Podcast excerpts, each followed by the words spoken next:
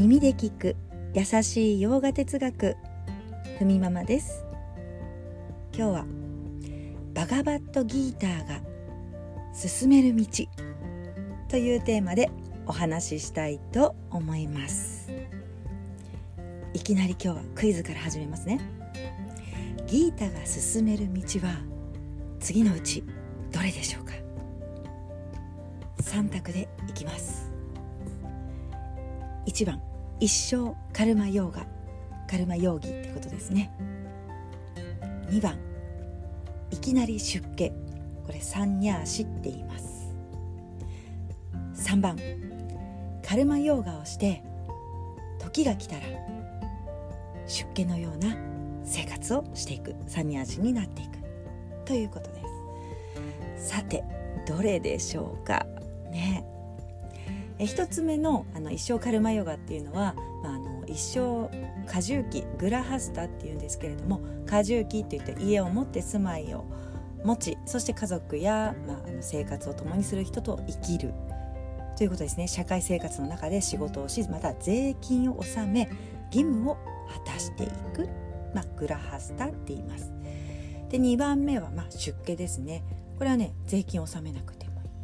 ただこう身につけるものはもう布とかね、杖とか、宅配するお椀一つとか、もうほんと必要最低限の持ち物なんですよね。さて答えを言ってしまいましょう。答えはさんばんめのカルマヨーガをして時が来たら出家のような生活、サンニャーシーに入っていくことを進めています。まあ、時が来たらね、出家のような生活をしていこう、出家しなさいとも言わないんですよね。なんかちょっとこう出家の道とか進めとかね、言いそうですけれども、そうなんです、えー、バガバットギーターの登場人物アルジュナもこのグラハスタの人なんですね。まあ、過住期の人です。えー、国を治めて、またね、えー、自分のやるべきことをやっている、まあ、奥さんがいて、自分は国を守る役目がある、まあ、王子という役割があって、えー、国を治める仕事をしている立場です。そう、バガバットギーターの物語の中で、まあ、アルジュナっていうのは戦場ですね、ただ戦う場を前にして迷いと不安に襲われます。戦う相手っていうのがもう親族なんですよね。育ててくれたおじいちゃん、義理の兄弟とか親族。その中で国に不調和が訪れて戦わなければいけないというところからバガバットギーターは始まりますが、まあ、そんなアルジュナは今自分の役目を果たさなければいけないけど、まあ、逃げたくなるというか、戦いたくないって思うんです。まあ、他の道を、ね、模索したくなるんですよね。出家すればよくない？みたいなね。そう、バガバットギータの登場人物はそのアルジュナと、迷っているアルジュナとその相談相手のクリシュナという対話相手がいます。でクリシュナに出家すればいいでしょって言うんですよね。そう、クリシュナはね、いや出家の道というよりも、まずは自分の目の前のことに向き合って、そう、戦いをしてから、行いをしてからなんだっていうんですね。なぜだろうというふうにね、アルジュナももちろんクリシュナに聞きますが、はあ、そっか、とりあえず、とりあえずまあ一時三人足にはなれないのかというふうにも理解はしていくんです。まあ、仏教、え先日お話した結馬行の中でも言われています。まあ、この結馬さん、まあ、結馬、結馬行の結馬さんですけれども、まあ、結馬さんの教えなんですが、まあ、俗世で生きた人ですね。普通の社会の中で生きていた人です。なんとね、菩薩と論破できる人なんですね。えー、ブッダの周りの菩薩に菩薩を黙らすことができる結馬さん、ね。まあ、そんなね、結馬行もギータとバガバットギータとまさに同じことを言っているんです。社会生活の中で我々は自分のさまざまな英語、まあ、自我をですね、折らなければいけないチャンスに恵まれている。同じ社会生活、社会の中でも意見を通しても否定されたりとか、周りのために良かれと思ってしたことも、まあ、小さなことにね、足を引っ張られます引っ張られます家族においても組織においてもね、様々なグループの中で自分がこういいと思ってやったこととか信じたことも通らなかったりしますよね。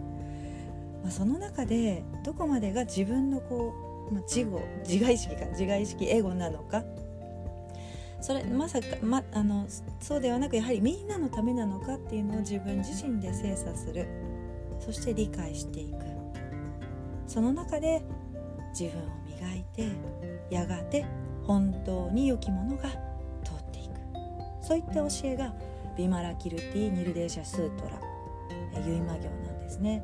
浄化の教えの中でキルティっていうのが磨き、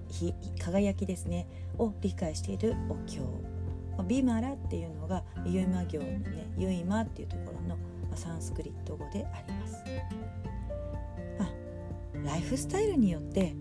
例えばね、出家したとかしないとか、ライフスタイルによって悟るとか悟らないはないんだと。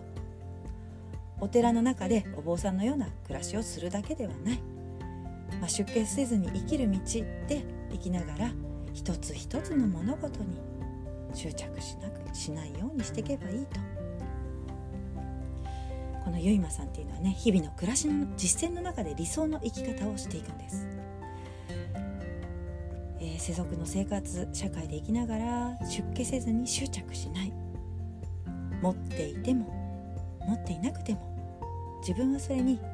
心を揺らさない強さ、ね、そして全ては関係性であると。あれ現れたものに実体はない、まあ、恋愛禁止だとかね、美しい音がするのは禁止だとか、こうそういう自分に対する誘惑を断っていく、それって逆にルールに甘えてませんかっていうんですね。全てはもう関係性じゃないですか。それを自分がどうやって、ね、あの自分自身でコントロールしていくかですよね、みたいなことなんですね。自分の修行の完成だけを目指さず、まあ、社会性や他者、他者性を重視していこうと。自分だけとにかくこう研ぎ澄まされた生活をして、出家のような生活をして、規律を守って悟る性質を身につけていこうみたいな、それよりも周りにいる人や物、場所や環境というのがあなたを磨くチャンスなんですっていうんですね。まさにバガバッドギーターでいうカルマヨーガと一緒ですよね。うん、大乗仏教の結磨行の中でもこんな同じ教えがあるんです。えー、まさにね、日本でも仏教を広めた聖徳太子がこの大切さを知り、大事だということで、まあ、訳してね、えー、書物を残しています。まあ、インドから仏教は伝えられてきている。で、ヨーガ哲学を通して私は仏教を学んでいるというような形です。